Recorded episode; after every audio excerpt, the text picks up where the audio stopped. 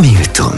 Mert tudni jó. Bizony, bizony, tudni jó. Ez itt a Milton Friedman Egyetem podcastjának a következő adása. Egy nagyon izgalmas témával készültünk a mai napon, mégpedig a sajátos nevelési igényű gyermekekkel fogunk foglalkozni, és a gyógypedagógia lehetőségeivel. Pár nappal ezelőtt, december 10-én az egyetemen tartottunk egy pódiumbeszélgetést, melynek az volt a címe, hogy sajátosan a világban, és ezen a pódium beszélgetésen vendégünk volt Gereben Ferencné Várbíró Katalin, professzor emerita, aki gyógypedagógus, klinikai gyermekpszichológus és neuropszichológus, és egyébként az Elte Báci Gusztáv gyógypedagógiai kar munkatársa. Az első kérdésem az lenne, hogy amikor valakinek ennyi végzettsége van, és szinte felsorolni is nehéz, hogy gyógypedagógus, szakpszichológus, neuropszichológus, akkor mi a szakmai logika a tanulás mögött, azt még az amatőr is érzi, hogy ez valahogy mind összefügg a gyógypedagógiával, és van benne logika, de mi ez a logika, és nagyon sok szeretettel köszöntelek itt a podcastban. Hát én is köszöntöm a hallgatóságot, és hát a feltett kérdésre mindjárt elkezdeném a válaszadást. Igen, hát ezt megértem, hogy valóban furcsa, amikor ilyen sok uh, titulust felsorolnak, ami végzettséggel vagy képzettségekkel függ egyébként össze. Hát ez tulajdonképpen ezzel a sajátos világgal függ egyébként össze, ami itt a pódiumbeszélgetésnek a kerettémája is volt. Én ehhez a kerettémához igazodtam, aztán egy saját témával. A gyógypedagógia egy korábbi elnevezés kapcsán, ami szakirodalmakban is megjelenik, például 2004-ben jelent meg először, aztán 2012-ben egy nagyon érdekes könyv, gyógyító pedagógia névvel Gordosné dr. Szabó Anna szerkesztésében. Hát ezt a sajátos kettőséget hordja, itt a nevelés tudománynak egy különös szeletéről van egyébként szó, ami olyan eh, gyerekekkel, fiatalokkal és felnőttekkel foglalkozik, tehát gyakorlatilag a teljes életéven áthúzódik ez az ellátás, aminek egy része pedagógia, terápia, szükségletkielégítés. Hát ezt nagyon sokféleképpen lehet nevezni, akik hát részben vele született, részben szerzett problémák következtében ha gyermekkorban egy úgynevezett atipikus fejlődési úton indulnak el.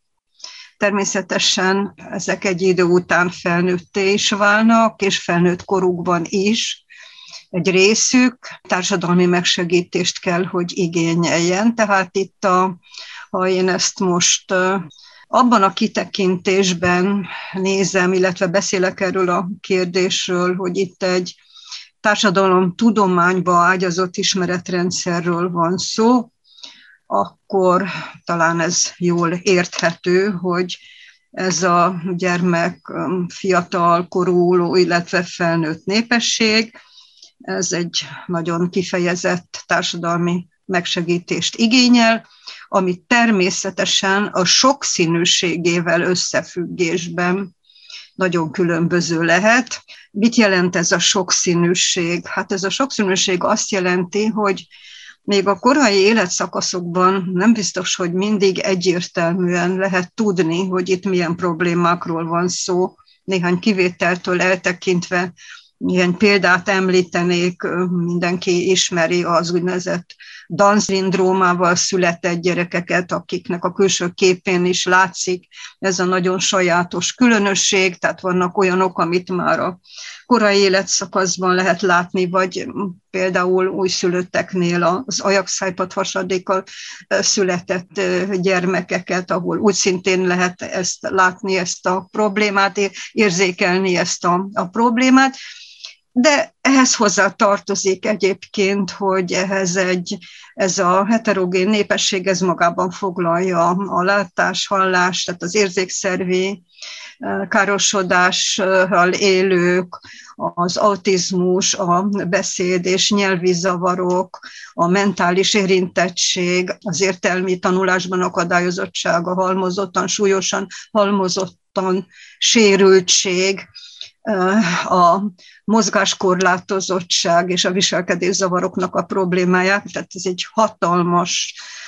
és hát egy nagyon tágan értelmezett népesség, és gondoljunk bele abba, hogy ez különböző életkorokat más-más módon érint, és hát természetesen ehhez másfajta megsegítési lehetőségek kell, hogy illeszkedjenek, ami érinti természetesen a közösségi nevelésüket, családi nevelésüket, az óvodai, iskolai ellátásukat, és hát azután a munkavállalást, a munkaerőpiacon történő elhelyezkedésüket. Közben mondtad, hogy milyen típusú gyermekeknek segít az a pedagógia, amelyel foglalkozol. Azon gondolkodtam, hogy valójában nagyon sok gyerek hiszen a, az olyan gyerekek, akiket autistaként, vagy hiperaktívként, diszgráfiásként, diszkalkuliásként, vagy, vagy csak egyszerűen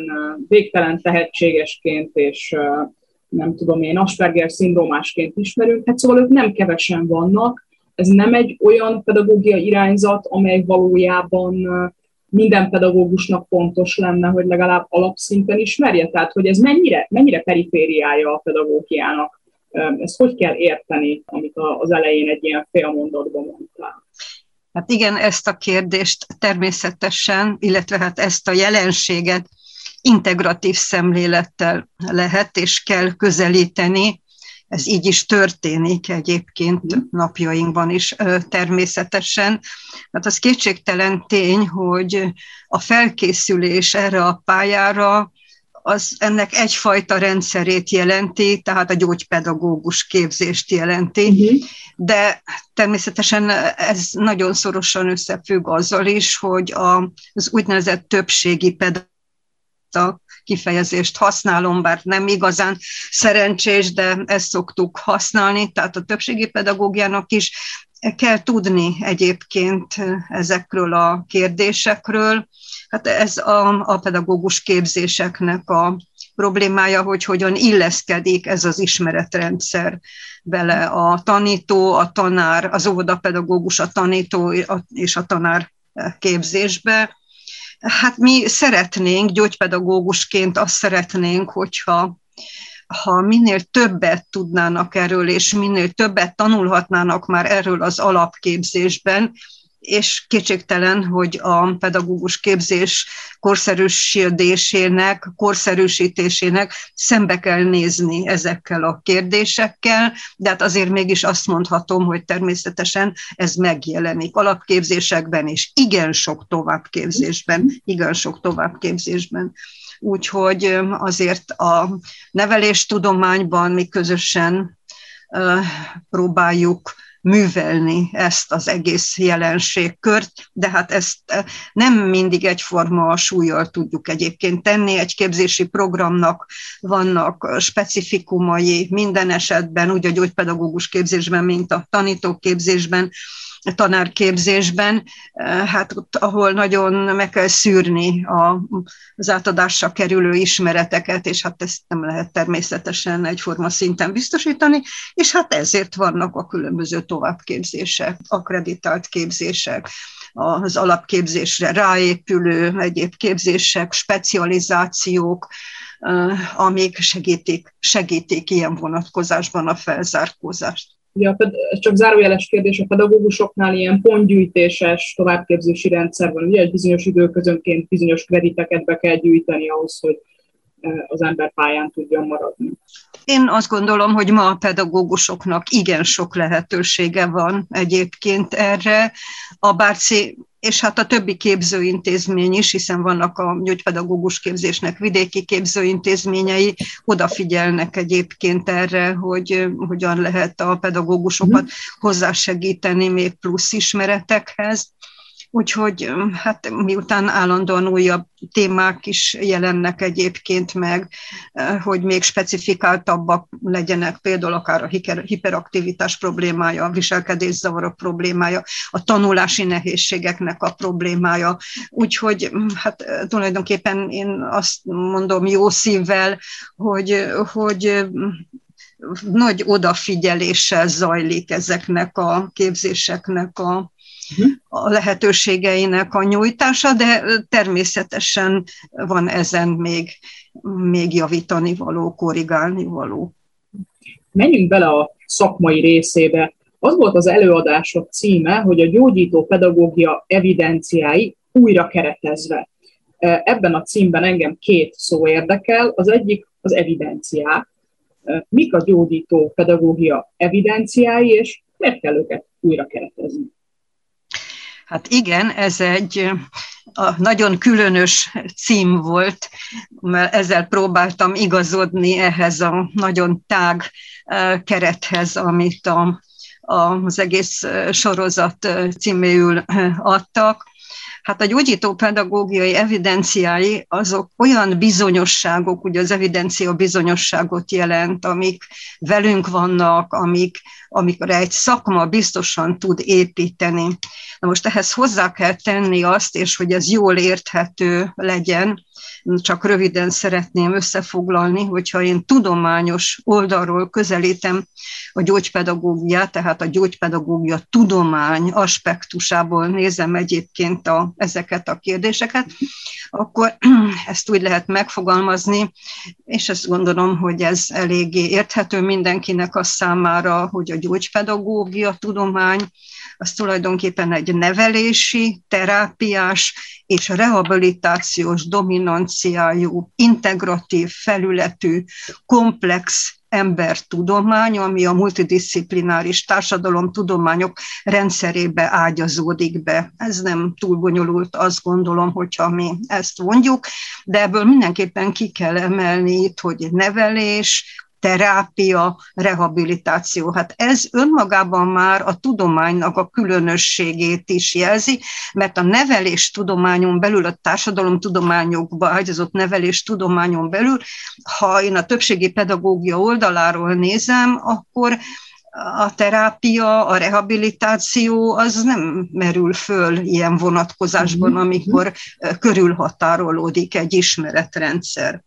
Na most a gyógypedagógia evidenciái közé tartozik, hogyha én a tevékenység oldaláról nézem a gyógypedagógiát, a régi, korábbi elnevezés mentén az úgynevezett gyógyító pedagógiát, uh-huh. majd vissza fogok erre még egyébként térni, akkor azt lehet mondani, hogy ez a tevékenységi rendszer, és hát ez az egész ismeretrendszer, amit a, a, a tudomány is átfog, ez tulajdonképpen a nevelés, a diagnosztika, a terápia és a rehabilitáció dimenziói mentén zajlik. Hát ezek mind külön-külön területei, aspektusai, ezt aztán ezt a kifejezést, hogy dimenziói a gyógypedagógiának.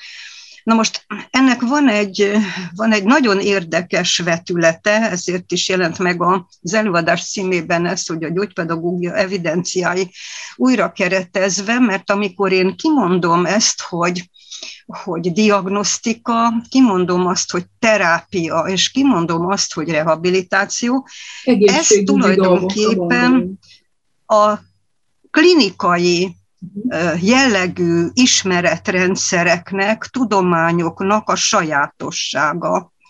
Tehát ezeknek a mentén, ami egyébként evidencia, azt lehet mondani, mert ezek nélkül, hogy én ne tudjam azt, hogy kinek mi a problémája, milyen jellegű problémáról van szó, hogy hogyan kell a segítségadás módját megválasztani, hogy hogyan fog ez kiteljesedni majd az ő akár gyermekként nézem a problémáját, akár felnőttként az ő életébe, hogyan fog tudni társadalmilag beilleszkedni, tehát a diagnosztika, a terápia és a rehabilitáció kérdése, ezek evidenciák a gyógypedagógiában, és a gyógyító pedagógiában.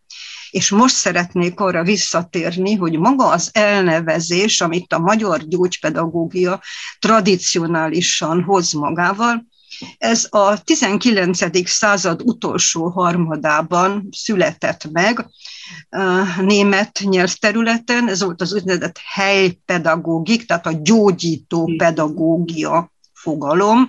Számunkra, miután a, a, a történelmi kornak a sajátosságai folytán mi ugye ebben a közegben éltünk, ebben a világban éltünk, a tudományunk fejlődése is nagyon erőteljesen e, orientálódott a német hatás felé, ez gyakorlatilag ennek egy tükörfordítása, ez a gyógyító pedagógia, ami azt hangsúlyozza, hogy a nevelésnek nagyon speciális sajátosságokat kell hordozni ahhoz, hogy az érintett személyek, egyének, ezzel már akkor is foglalkoztak egyébként különböző életkorú személyekkel kapcsolatban, ezeknek a problémáját akkor nagyon erőteljesen orvosi pszichológiai jelleggel, hangsúlyozták ezeket a kérdéseket. Ma már másképpen nézzük ezt az egész kérdést, tehát nagyon erőteljesen pszichológiai, inkább így használnám, úgy mondanám, hogy biopszichoszociális megközelítéssel nézzük ezeket a kérdéseket. Tekintetbe vesszük, hogy itt lehetnek biológiai adottságok, tehát például egy vakonszületés, vagy egy hallássérült születés, hát ezt muszáj figyelembe venni, idegrendszeri károsodások, de alapvetőlegesen a pszichikum, a, a pszichikus szerveződés, az, hogy hogyan dolgozza föl a világot, hogyan emlékezik, figyel, hogyan tud tanulni, hogyan alkalmazkodik különböző sajátosságokhoz, tehát gyakorlatilag magatartási szinten hogyan illeszkedik abba a környezetbe, és természetesen már a szót is kimondtam, ugye a szociális szempont, hogy mindez az egyén az mindig környezetbe él, környezetbe illeszkedik, tehát számunkra ez a megközelítés, ez az úgynevezett biopszichoszociális megközelítés, amiben a magatartás szerveződésnek tudományos szóval azt szoktuk mondani, hogy a magatartás tudományi paradigmának, a pszichológiai paradigmának rendkívül ez hangsúlyozódik a mai felfogásunkban.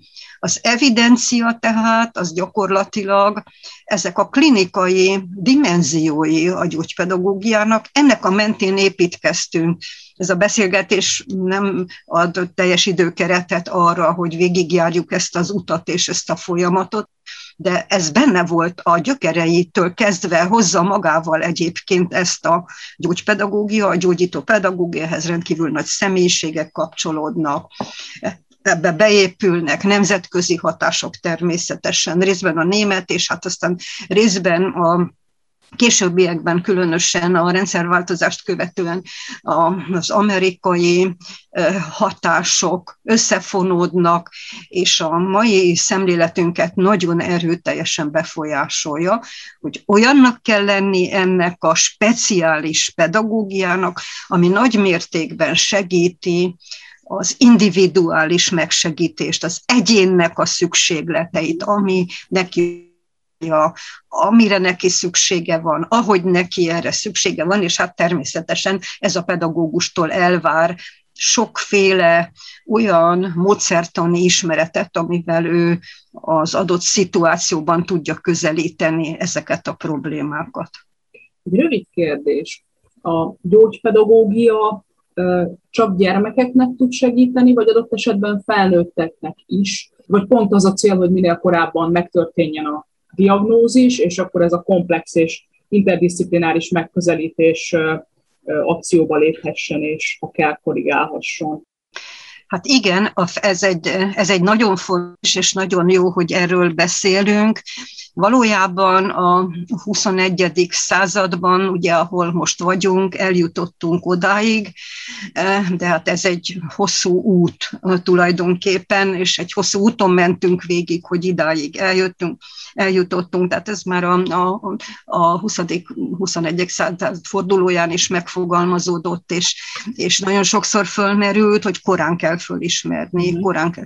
És ma azt mondhatjuk, hogy a, az egész ellátórendszer szempontjából egy meghatározó trend a korai, a korai trend, hát erre van nagy, nagy projekt, működik Magyarországon a Családbarát Ország keretében, különböző szakemberek, védőnők, gyógypedagógusok, többségi pedagógusok, szociális munkások készülnek fel különböző témáknak a kapcsán arra, hogy a korai életszakasztól kezdődően hogyan lehet segíteni egy egyébként az egyént hogyan lehet segíteni, a családokat, tehát ugyanis a kisgyerek az családban él.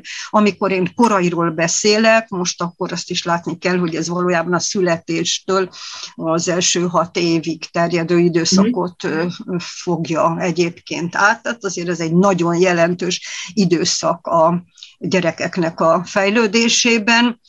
Ez nagyon sokféle, sokféle dolgot jelent, hiszen ebbe beletartoznak azok a gyerekek, akiknél egyértelműen kiderül már a, a születésüket követően, hogy bizony úgy tűnik, hogy itt egy súlyosan halmozottan sérült gyerek látta meg a napvilágot, akit majd egész életén keresztül kísérni kell, de ebbe beletartoznak azok a gyerekek is, akiknél a fejlődésüknek egy bizonyos szakaszában, akár a mozgásfejlődés késése, vagy pedig különösképpen például a beszédfejlődés késése kapcsán, ezek nagyon fontos mutatók, kerül felismerésre, hogy ez nem igazán szabályos útja a gyermek fejlődésének, hanem ez egy úgynevezett atipikus fejlődésmenet, és meg kell találni a lehetséges beavatkozási formákat, szolgáltatási formákat, a segítségnyújtás lehetőségeit, a családoknak a támogatását, tehát ez ma egy kiemelt trend egyébként Magyarországon, államilag is támogatott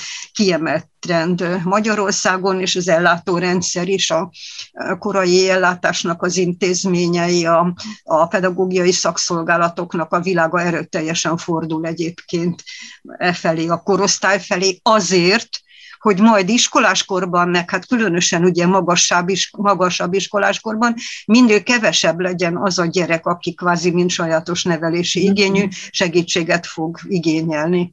Vannak ilyenek most is. Látjuk azt, hogy ennek a sajátos nevelési igényű gyereknépességnek van egy olyan hányada, akiknek a számarágya növekedik. Ezek elsősorban úgynevezett tanulási, magatartási, beilleszkedési nehézségekkel küzdő gyerekek, tehát nem az úgynevezett hagyományos, klasszikus fogyatékossági kategóriákba sorolt értelmi sérült, sérült gyerekek. Ez egy elég jelentős gyerektömeg lesz azután a későbbiekben, ami az oktatási rendszert meg fogja terhelni, tehát elé kell menni ennek a folyamatnak, ez egy teljesen egyértelmű felismerés, elismerés, és hát ez, erre, ezt, ez nagyon, nagyon erőteljes preferenciát élvez ma a, részben a köznevelés rendszerében, de az egészségügyi és szociális ellátórendszerben is egyébként. Ha végignézel a pályádon, hosszú és gazdag gyógypedagógiai pálya, akkor mi változott a magyar közoktatásban, köznevelésben? Milyen trendeket lehet megfigyelni. Tartottuk a tempót a tudományos ismeretekkel, ha, ha itt tényleg fölülről végig tekinted ezeket az évtizedeket, akkor, akkor is ezt a jó irányt látod, vagy itt azért a rendszerváltás hozott újdonság? Hát azt kell, hogy mondjam, hogy, hogy a magyar nevelési rendszer a rendszerben hagyomány tulajdonképpen a gyógypedagógiai nevelés. Tehát gyakorlatilag a, a 19. század utolsó harmadától 20. századtól kezdődően ez ez mindig téma volt, odafigyelés történt egyébként erre. Hát ennek a, a gyógypedagógia történetben rendkívül jelentős állomásai vannak, sajátosságai, személyek, olyan jelentős személyek, például említeném dr. Ransburg Pálnak a nevét, aki aki orvosként, pszichiáterként a gyógypedagógiai pszichológiának a, az első számú képviselője volt, intézményvezető ennek a komplex, eh, interdisziplináris szemléletnek a, a képviselője, ugye 1945-ben halt meg eh, sajnos, és hát egy rendkívül jelentős eh, személyiségű valaki. Tehát ebben van egy, szinte azt lehet mondani, hogy a magyar pedagógiában és a pszichológiában, ebben ennek van egy, egy, egy iskolája, idézőjelben mondom egyébként. De ehhez hozzá kell azt is tenni, hogy, hogy ne csak a, gyógypedagógiai történetet említsük itt meg, hogy a magyar közoktatás gyakorlatában is mindig volt egyébként erre fogékonyság, tehát azt lehet különösképpen a, azt említeném meg, hogy elsősorban a 70-es évektől, ahogy nemzetközi trendekben is láttuk, elsősorban a tanulási sikertelenség problémájának a, a megjelenését, mindig volt a magyar közoktatás gyakorlatában egy, erre, egy ráhangolódás erre, és hát azt is meg kell mondani, hogy sok projekt volt erre vonatkozóan, kutatások történtek, az iskola, az iskola világa, tehát a többségi iskola világában is, is elindult erre vonatkozóan a változás és a gondolkodás.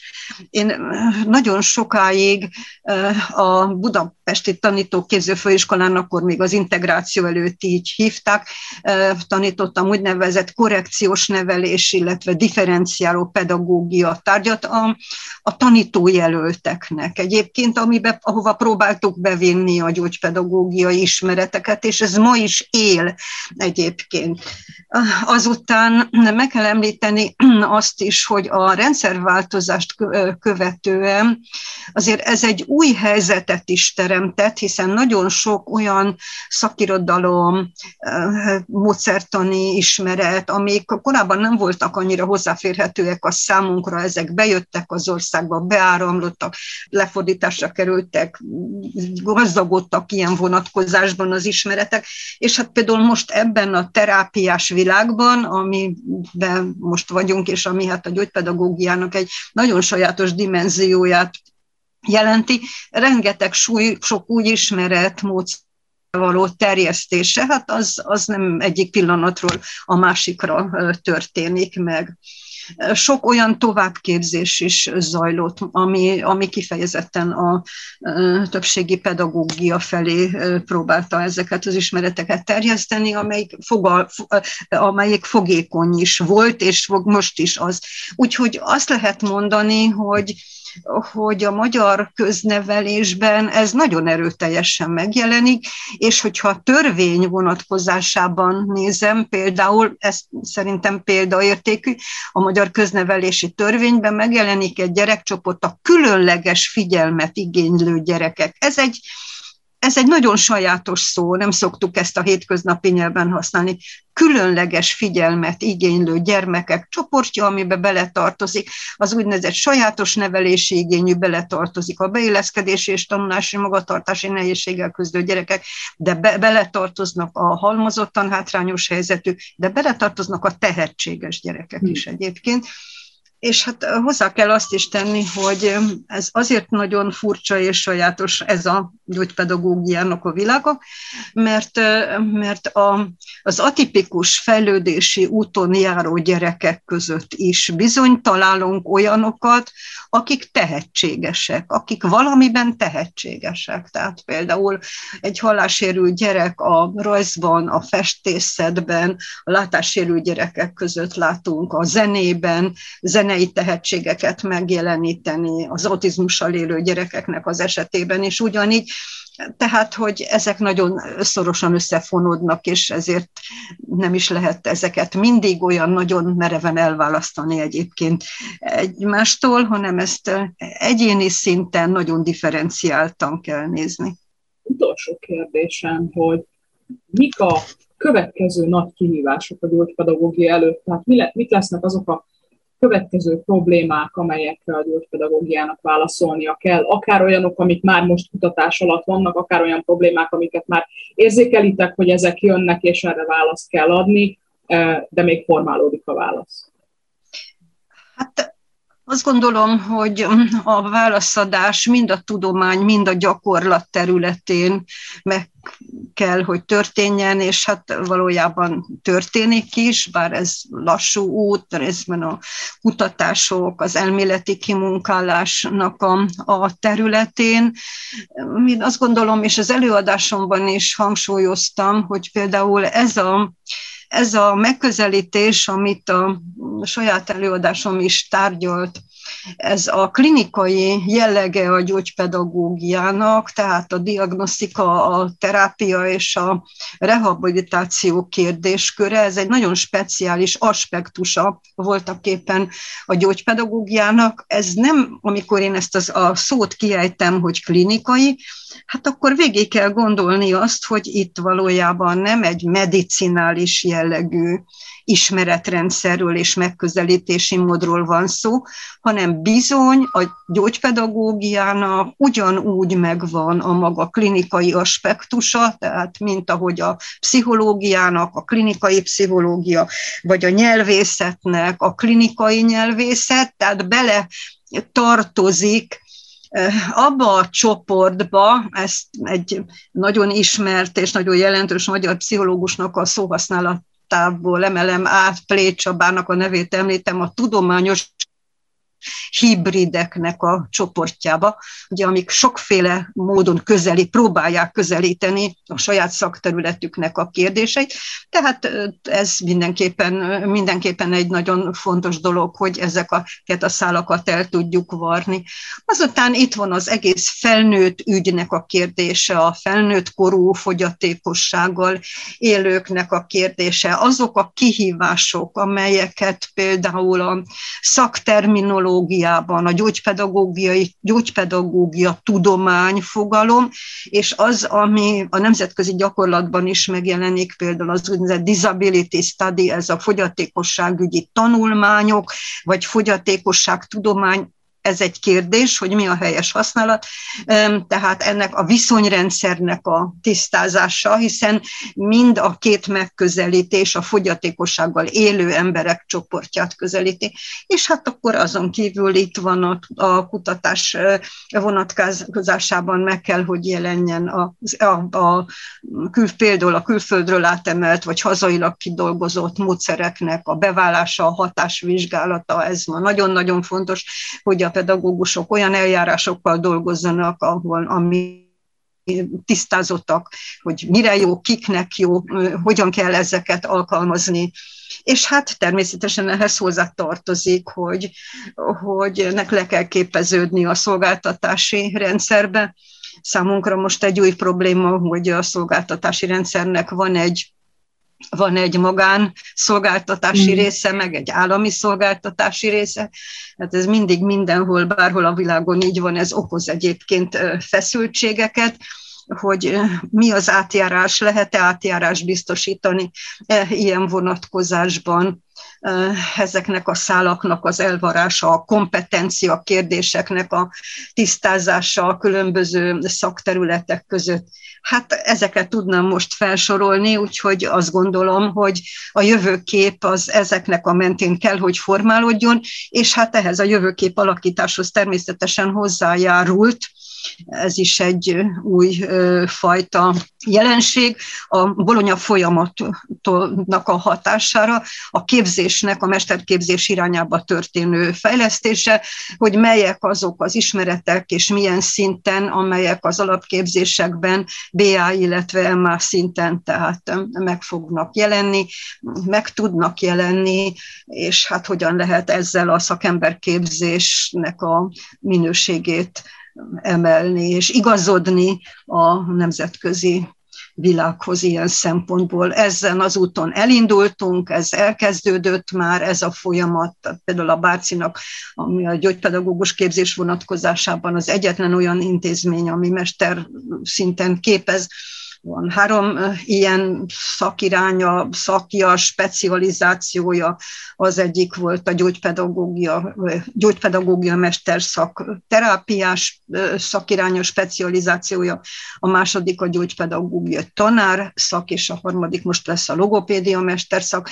Úgyhogy elindultunk egyébként az úton, hát ez sok, sok munkát és közös gondolkodást igényel valóban látszik, hogy sok a feladat. Ennyi fért bele a mai műsorba, úgyhogy számomra már csak annyi maradt, hogy jó egészséget és sok energiát kívánjak ehhez a sok feladathoz, és megköszönjem, hogy elmondtad ezeket itt a Milton Friedman Egyetem podcastjában. Nagyon szépen köszönöm. Én is nagyon köszönöm ezt a lehetőséget. Örülök, hogy volt mód arra, hogy ezeket itt most összefoglaljam, és hát megvan bennünk, kollégáimban is természetesen a szándék, hogy ezen az úton haladjunk tovább, aminek a csiráit most megpróbáltam röviden összefoglalni. Én is minden jót kívánok. Köszönöm szépen is még egyszer köszönöm. Gereben Ferencné Várbíró Katalin professzor emeritát hallották. Én pedig nagyon szépen köszönöm itt a Milton Friedman Egyetem podcastjában a figyelmet, és Róseszter Petronella voltam, az egyetem adjunktusa. Tudni jó, tudják, ezeket az epizódokat megtalálják az unikötőjel milton.hu oldalon, és hamarosan érkezünk további adásokkal is. Addig is minden jót kívánok. Viszont hallásra! Milton. Mert tudni jó.